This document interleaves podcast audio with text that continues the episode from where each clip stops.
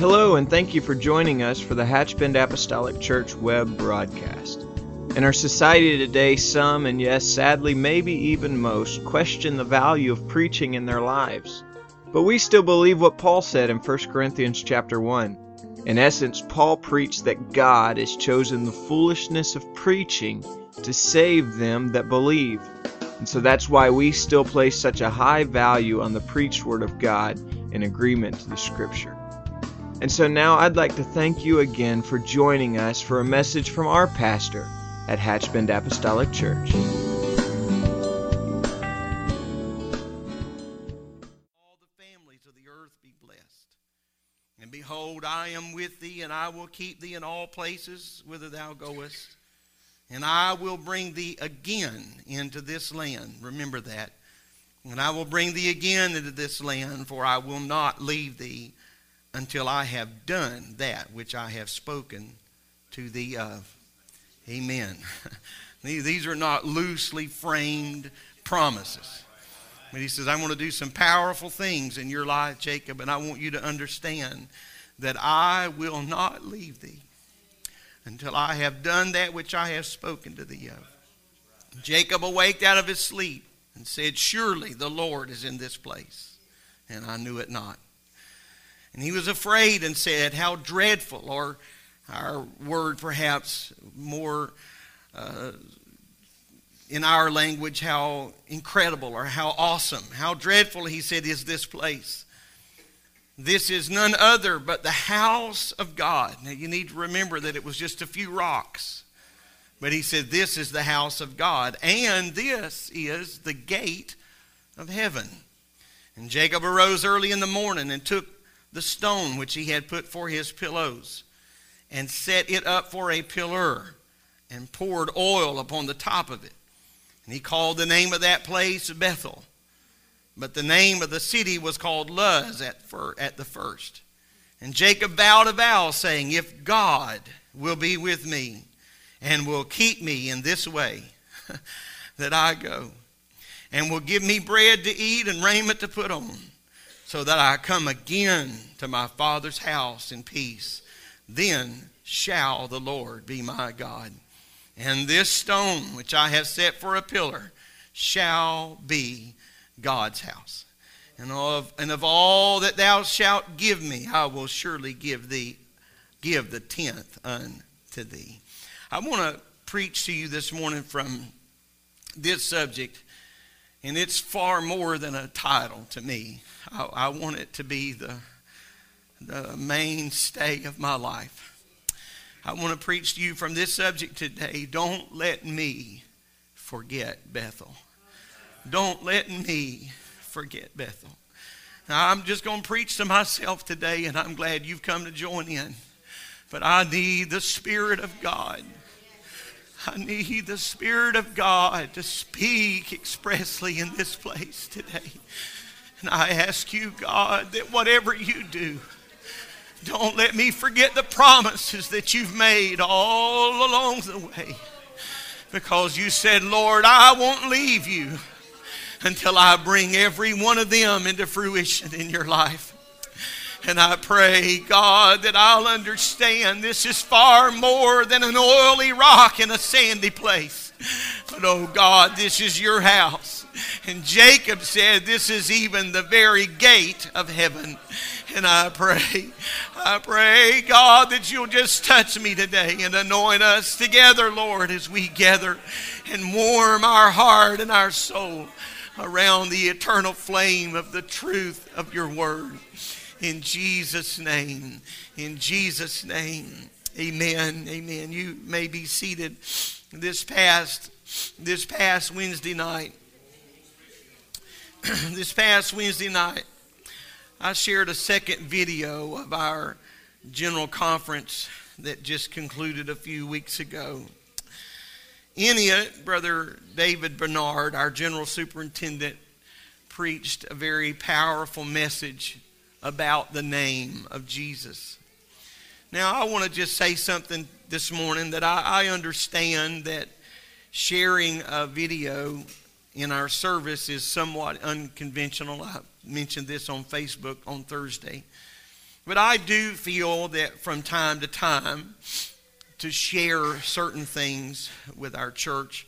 There's no uh, other way for all of us to possibly center ourselves around uh, those those those things. And and uh, and so while I realize it's a little bit even admittedly difficult for me sometimes to plug in I, am thankful for what we felt and heard and what was planted in our heart.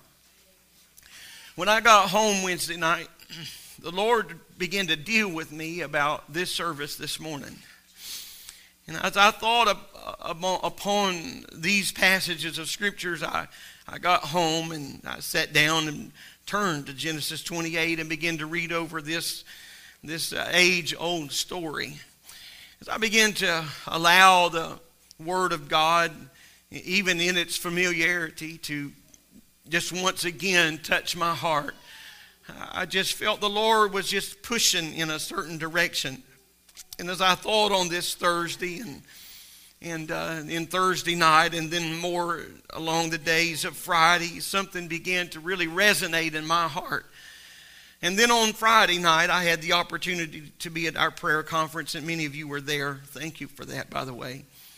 And we heard some very powerful preaching and teaching. And, and what I heard, what I heard Friday night, began to solidify some things that I have been feeling since Wednesday in my heart. I read to you just a portion of the life of a man by the name of Jacob.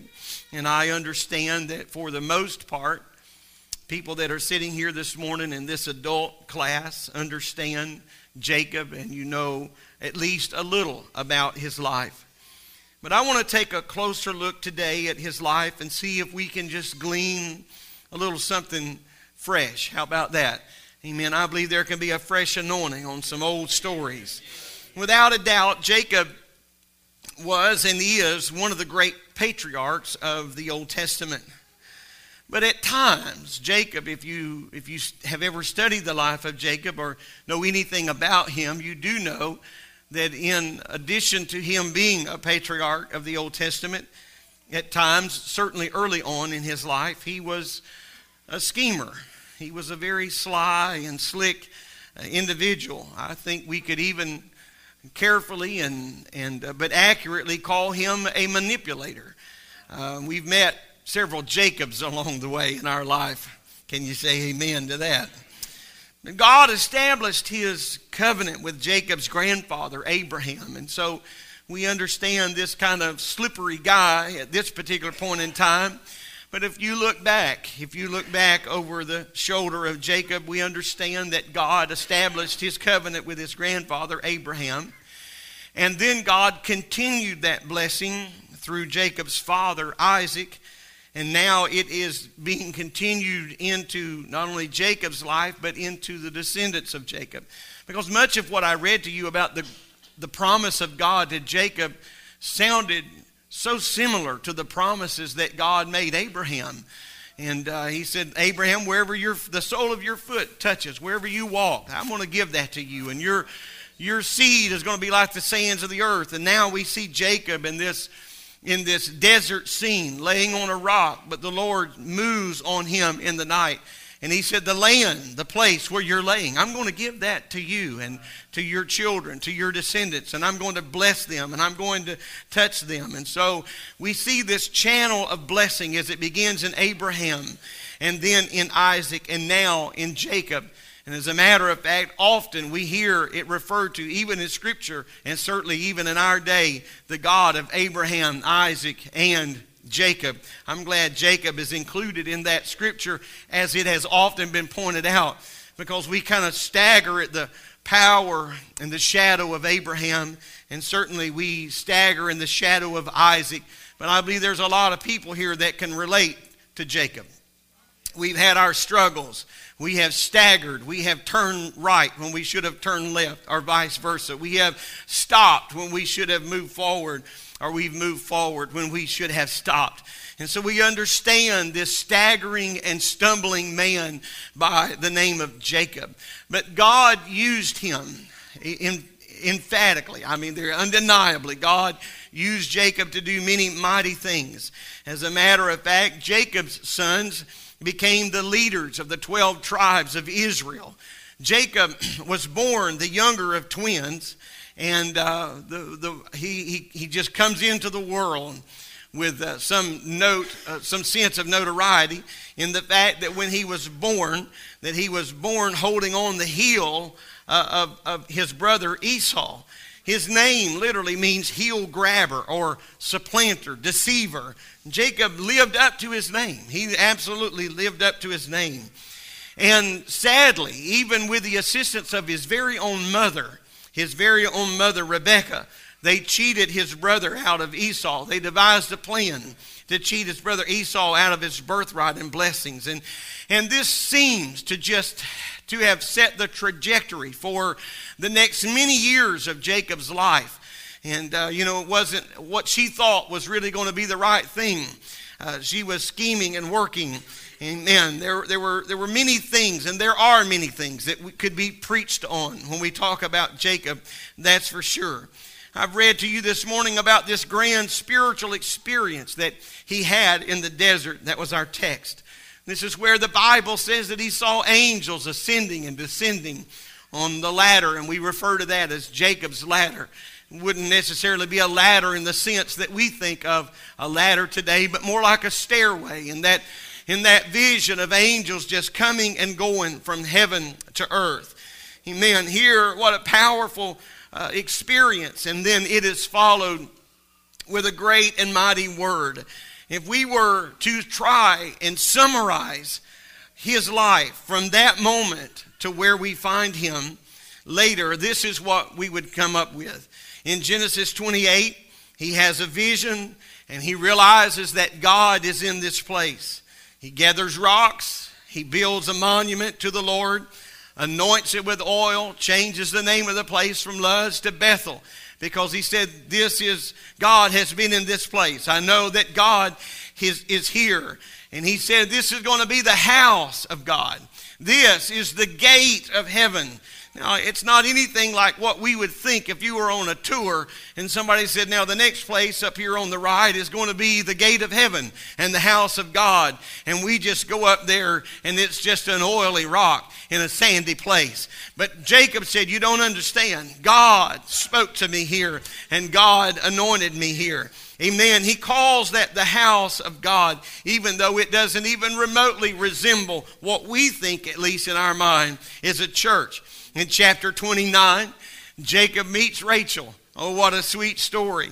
Amen. The Bible says that he saw her and he kissed her and just began to weep. And before you make fun, we've all been there. Amen. And if you haven't been there, I feel sorry for you and we'll add you to our prayer list. Amen. But he meets Rachel and he decides, I just must have her. I just must have her for my wife. And so uh, of course, in meeting Rachel, now he has to meet her father, his soon to be father in law, a man by the name of Laban, who was cut out of the same fabric as Jacob. This turned out to be a pretty tumultuous relationship because Laban tricks Jacob into marrying his oldest daughter, Leah. What a grand way to begin your relationship with your in laws. And then he demands, whenever Jacob wants a refund, he demands that he's going to have to work another seven years in order to get Rachel. But Jacob willingly, willingly worked that second seven years. And in chapter 30, we see Jacob getting an opportunity now. Amen. Jacob said, I'm going to be able to settle the score with my father in law. And this is where, in this chapter, it's where we find Jacob cutting the streaks in the poplar branches, and and uh, and he he gains a little ground and gets ahead of the game by by the spotted animals and growing his herd. Now remember, all of these things that I'm talking to you about happened to Jacob after this grand experience in the desert. After this dream of angels coming down and going back. You know, it just seems like in our minds, in our sometimes judgmental mind that we look at situations like that and we think, you know, if I had an experience like that, I would just serve God all the days of my life. And, and we think, and I heard someone recently, not here, but I heard someone recently in town was mentioning to me, they said, you know, if, if, if something miraculous were to happen, and, and they mentioned to me somebody that had a terminal disease, and they thought, you know, if, if God could just somehow raise them up. They're a public figure, and it would impact this community, and perhaps it would change people's opinion about God. And while I appreciate uh, while I appreciate the spirit of what was being said, my mind went to a passage of scripture of rich man and the Lazarus, and it said, "If you could just, if you could just send, uh, if you could just send somebody to tell my brothers, if you could just somehow," and, and, and in that story we find some pointed but very accurate and powerful words that we must allow to brand our hearts. And he said, if they will not hear Moses and the prophets, then they would not, they would not be changed, though one raised from the dead. Amen. We, we think if something some spectacular were to just happen, that that would just forever seal all four corners of our lives. But let me tell you this morning that, that no matter what kind of Bethel experience we have, you see, there's going to be some life to live on the other side of that. On the other side of that Bethel experience, you may have to bury some loved ones. On the other side of that Bethel experience, you may have to come to terms with some disease in your life or sickness and perhaps even terminal or serious things in the on the other side of Bethel. There may be some family situations that just change the dynamics of our lives forever. Amen. But in the process of all of the things that I experience in life I just want to say Lord whatever I do don't let me forget Bethel. Uh, there's going to be some things that are bidding for my attention. There there's going to be some love interest in that of Rachel, and, and she's going to sweep me off my feet. I'm going to meet, I'm going to meet her shrewd father, and he's going to he's going to do me wrong right out of the gate. And that's going to change. That's going to blur my vision, and that's going to change. That's going to make a kaleidoscope of the things in my spirit. But oh God, I pray, don't let me forget what happened to me at Bethel. Amen. All of these things that I'm talking to you about happened after this great spiritual experience. I don't want to get ahead of myself, but I guess what I'm driving at today is this that no matter what God does for us today, no matter what happens to us in the midst of this service, uh, of this service, it's not going to be enough. Hear me. It will not be sufficient. It will not be enough to just seal off our lives from ever having to experience things that are going to serve as a distraction. And so no matter how high we hang our coat on the stars today, hear me. We had still better walk out of here saying, Lord, this has been grand. Oh God, this has been marvelous. Lord, you spoke some things into my spirit today. You confirmed some things in my heart. But I want you to make a deal with me, Lord. Help me that I never forget Bethel. I just got to remember this. I've got to do whatever it takes to remember Bethel. When the children of Israel were making their way from Egypt, you know the story forward and backward. But when they came out, God did miraculous things for them. Amen. God delivered them from the heavy hand of Pharaoh. And yet they kept forgetting the God that delivered them. And finally, in the book of Numbers, God said to Moses, He said, Moses, here's what I want you to do. I want you to tell the children of Israel, for every one of them, man, woman, and boy and girl, I want you to have them sew in the border of their garment a ribbon of blue. This is not for decorations. This is not to be in style. This is not to try to keep up with the Joneses, but they're having some problems. They're having some trouble. I want you to sew a ribbon of blue into their garment. And when they see that ribbon of blue, that is to remind them, I am the Lord your God that brought you out of the land of Egypt to be your God. I am the Lord your God. And so in the evening when you're washing your feet, amen, you're going to have to reach around around that ribbon of blue to remember that I am the Lord your God that brought you out of the land of Egypt to be your God. I am the Lord your God. And so I say, God, help me, whatever I got to do. If I got to tie that string around my finger, if I've got to sew something into the border of my garment. Oh, hallelujah. I must, I must, I must remember Bethel. I must remember Bethel. Oh,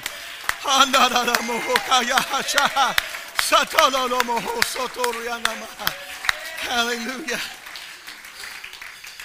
Uh, just on a side note, I haven't thought of this in years, literally. But I was preaching a message actually on that scripture probably 25, seven, six, six or seven years ago, and and uh, and with the particular church I was, we were preaching in that night. I preached a message about this ribbon of blue the next night we came to church, there was a real elderly man in the church. And for many years I remembered his name. But he came and, and that night on his lapel. During the day, he had gone somewhere and got a little ribbon of blue. And that night, he pinned that on his lapel. Amen. And the next time I saw him, which was months later, we say we came back by that church, and when we got there, that old man still had, I say that respectfully, the elderly gentleman had had that ribbon of blue still pinned on the lapel of that suit. Several years later, we went back by that church for a meeting, and, and that, old blue, that old ribbon of blue was dirty, and it was stained, it was spotted, and it was splotched. Uh, but I'm going to tell you, that gentleman that night said, I got it. I got a hold of something. You say, well, that's a little extreme. That's a little bizarre. I'm going to tell you, if it'll help you remember Bethel, if it'll help you remember where you come from, if it'll help us remember the pit from which we were pulled, or the rock from which we were hewn, it won't be too much. It won't be too extreme. It won't be too bizarre because whatever I do, Lord, I say, don't let me forget Bethel. Don't let me forget where you spoke to my heart. Oh, don't let me forget, God, when you whispered something into my spirit. Oh, hallelujah. Mm, hallelujah. Oh, oh, oh, oh, I love you, Jesus. I love you, Jesus. I love you, Jesus. Amen. Even after this great experience, this great spiritual awakening, he still got old Jake to deal with. He still got drives and desires and passions and, and scheming and, and, and conniving. It's still, it's just under the surface. It's just right there. It's just right there. He's, he's scarcely, he has scarcely stab, established his steps from finding Rachel before he realizes he's been cheated. There's something in Jacob that rose up. I'll get him. If it's the last thing I do, I'll get Laban for this. I'll settle the score. And that's why he didn't forget. He did not forget. Amen. We see, we see those traits in chapter 31. He realizes now that Laban has caught on that, that Jacob has, has, has got all of these spotted sheep and, and, and animals. And now he realizes that his herd is overgrowing the herd of Laban. And, and now Laban is mad. And it's a push, pull relationship. And, and so Jacob is settling the score, and now Laban is getting his hand to the sword. In chapter 31, he realizes that his father in law is after him, and so he starts running for his life. But now I want you to watch carefully here in chapter 31, verse 12 and 13. The first time that Jacob really comes to the realization that my life is on the line. I mean, I, I know we've been kind of jabbing, and I, I know there's been a little family issue here going going on. And I know we hadn't gotten along and weren't always able to sit close at family reunions, but this has kind of gone another step. This has kind of taken a step I didn't realize. And, and now I realize that if I'm not careful, Laban is going to kill me. And so in verse 12 and 13 of chapter 31, the Lord speaks to him and he reminds him of Bethel. And he said, You, Jacob, you need to return to the land of your fathers. You're running and you're running scared and you got all kind of problems in your life. But I think the real issue here, Jacob, is that you have forgotten Bethel. You left Bethel too far in the rearview mirror. And so you need to get back to Bethel. In chapter 32, we see Jacob in the fight of his life now. This is a real famous passage of Scripture because this is where Jacob finally comes to the end of himself. And he's in a fight. He's in the fight of his life with an angel. And he realizes that I can't go on in this fashion. And so he wrestles to the breaking of day. And he said, I will not let you go until you bless me. I will not let you go. And it was the time that God here renamed him Israel, which means he struggles with God, or literally, for thou has contended with Elohim. In fact, Jacob struggled with God most of his days, as many of us do. However, as he matured in his faith, Jacob began to depend on God more and more. But the turning point for him was indeed this all night prayer meeting and wrestling match. And in the end, the Lord touched Jacob's hip and he was a broken man, but he was a new man. From that day forth, Jacob kind of walked with that limp, reminding him of that night that night spent in prayer, a forever changed man. He may have forgotten Bethel, but he'll never forget this particular place. Amen. It was here that Jacob finally gave up and learned to give control to God. His story teaches us many life lessons. It teaches us how an imperfect person can be so greatly blessed of God, not because of who or he or she may be, but because of who God is. It teaches us that even though God revealed himself to Jacob, Jacob took a long time to become a true servant of the Lord. I'm preaching to people here today that you're still in the process, and in the process of what God has spoken to you yesterday and where you see yourself today. You're frustrated and you want to throw up your hands and say, I can't live for God. I just can't make the sacrifices you deem sacrifices that, that is going to be necessary to live for God. But let me tell you this morning one more time you won't have to give up one thing to serve God that you won't eventually have to give up to go to hell. And so if there's going to be some giving up, why don't you let go of it today? Amen. Why won't you let go of it right now and just serve God? Well, you just say, I love this party in life, preacher, and I'm not willing to give up this party in life. Well, let me tell you, there won't be any dance floors in hell. Amen. Let me tell you, there won't be no promiscuous living there. And so, whatever you're going to give up, why don't you let go of it today? Amen. You're going to have to let go of it one day. I'm talking about Hallelujah. Death, death will pry it out of your cold hands one day. And so if I'm going to let go of it, I'm going to let go of it today. Hallelujah. I'm going to remember Bethel. I'm going to wrap my arms around that holy rock. I'm going to wrap my arms around that rock. And I'm going to say, God, do with me what you will. Do with me what you can. I don't want to forget Bethel. Don't let me forget Bethel.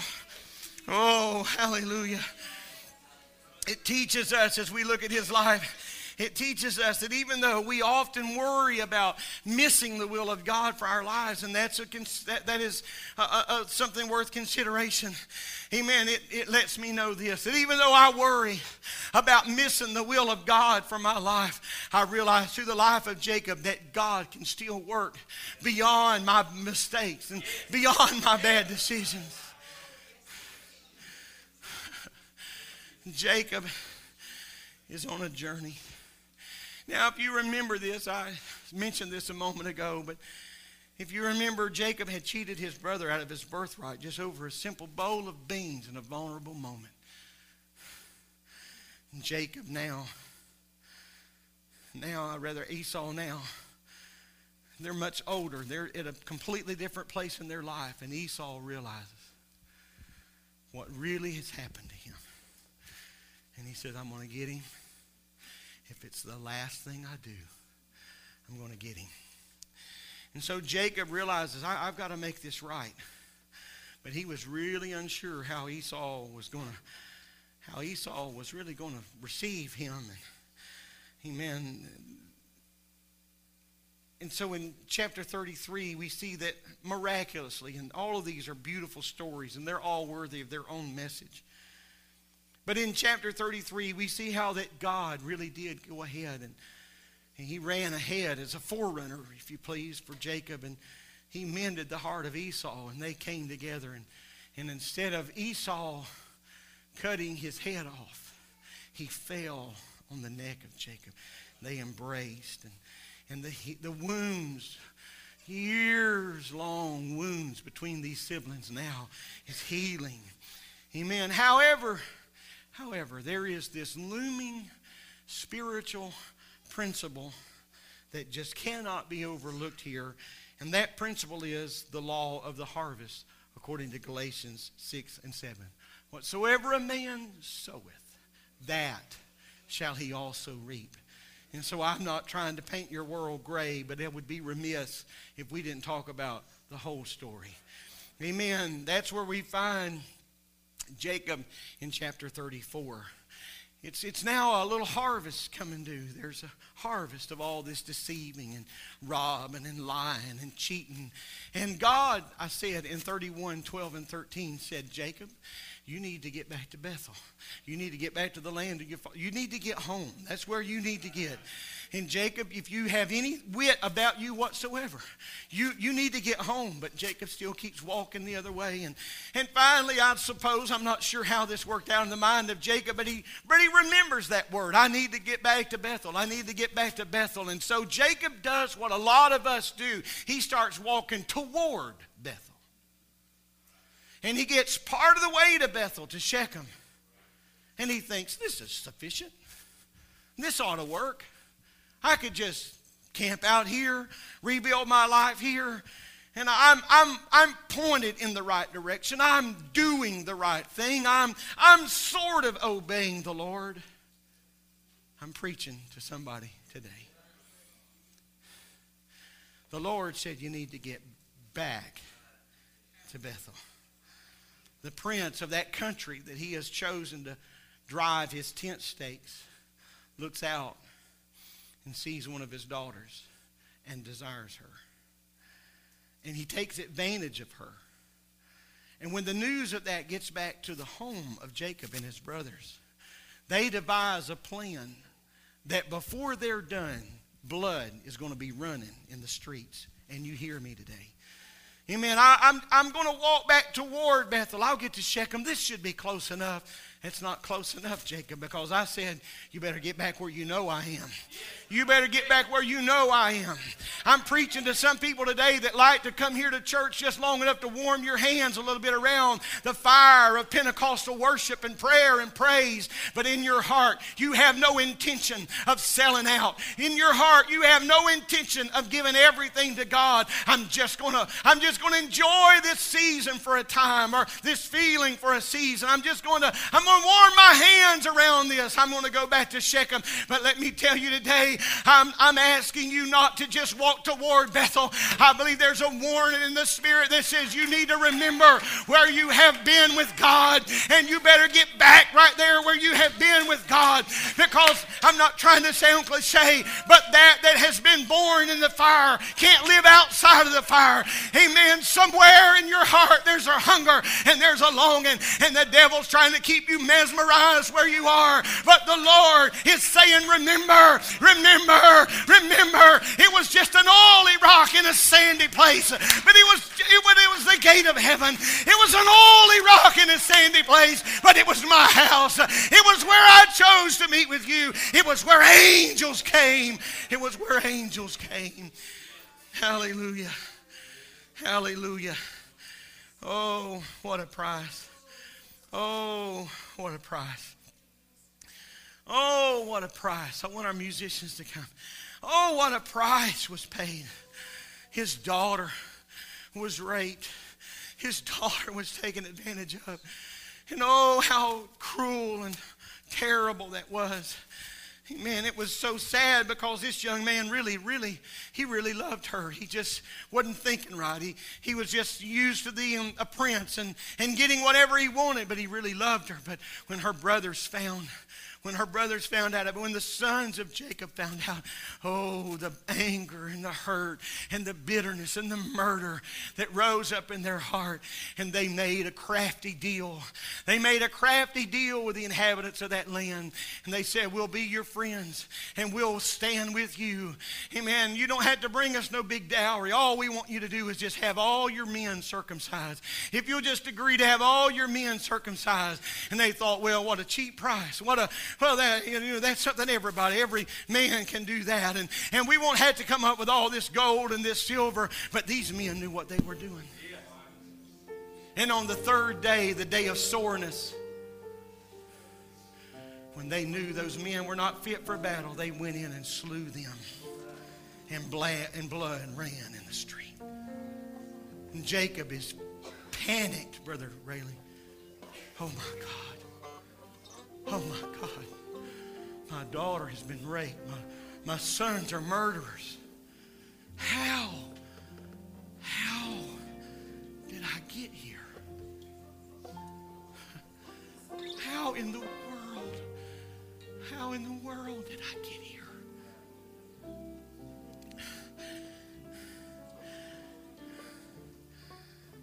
Chapter 35, verse number 1. A God of second chances speaks.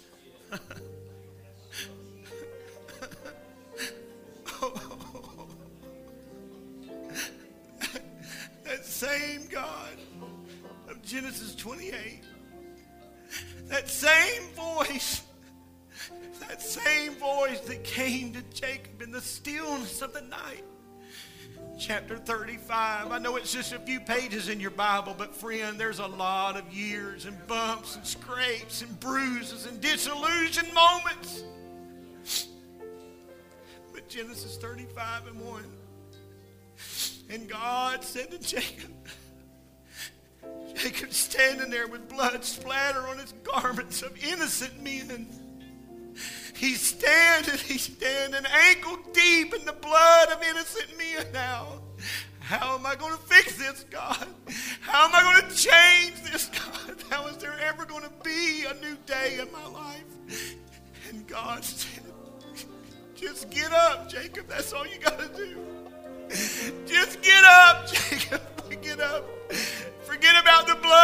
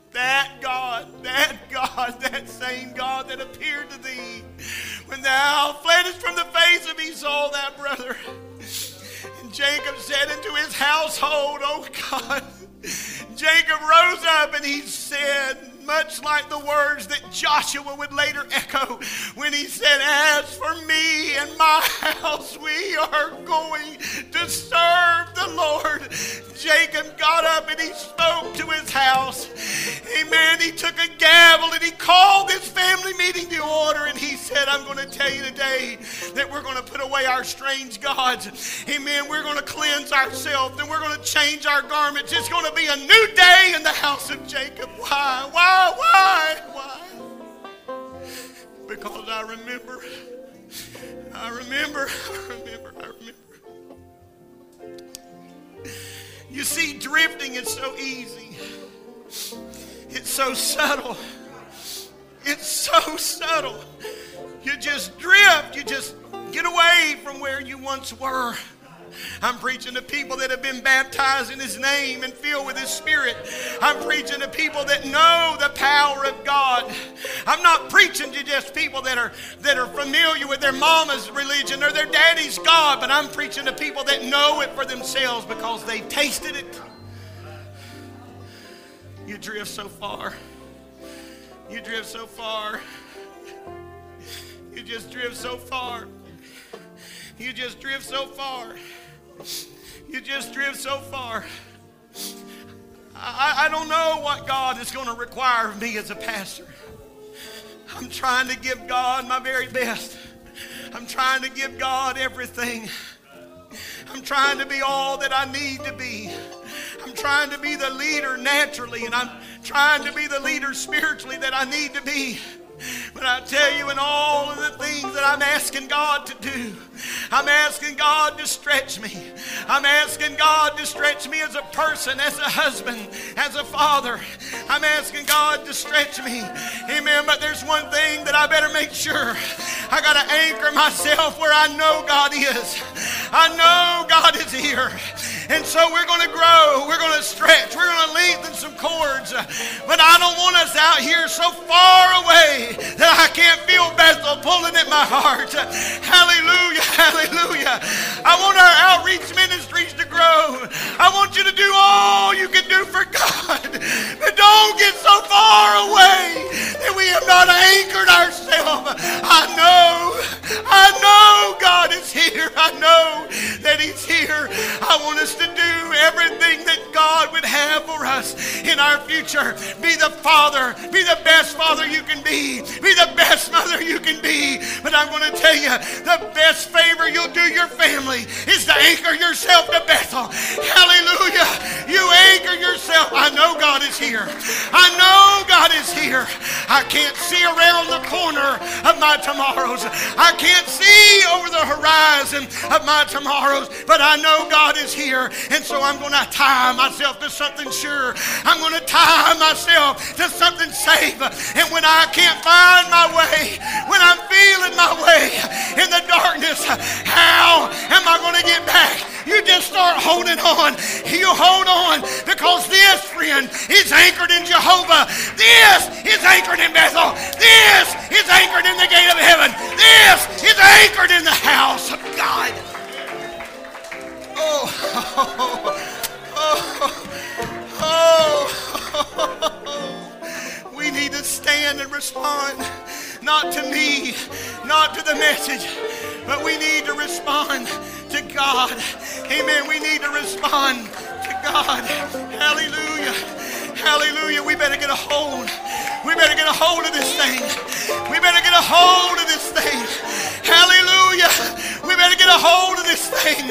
And in the blinding storms of life, in the blinding storms of life, amen, all you're going to need, Brother Gibson, get your hand on that string. It'll lead you back to Bethel. It'll pull you back where you know God has been. Hallelujah. I got to anchor myself. I got to tie myself. I got to pull myself to the altar. Oh, oh, oh, oh,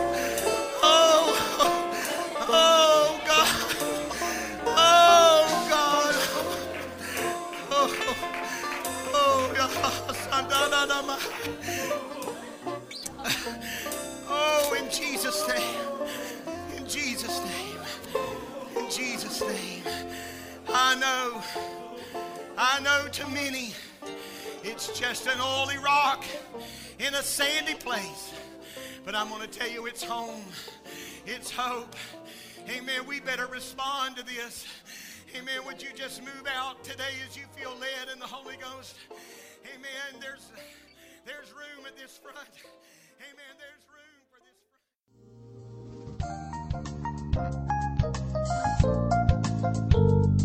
front. This message has been brought to you today by the media ministry of Hatchbend Apostolic Church. We pray that it's ministered to you in some way, and we'd like to take this opportunity to invite you to join us in service here at Hatchbend Apostolic. Our Sunday services begin at 10 a.m. and our Wednesday night service at 7:30 p.m. For any more information or to speak with our ministry staff, please feel free to call our church office at 386 935 2806 or you can visit the contact link here on our website. Again, thank you for listening, and we pray God's richest blessings on you and your family.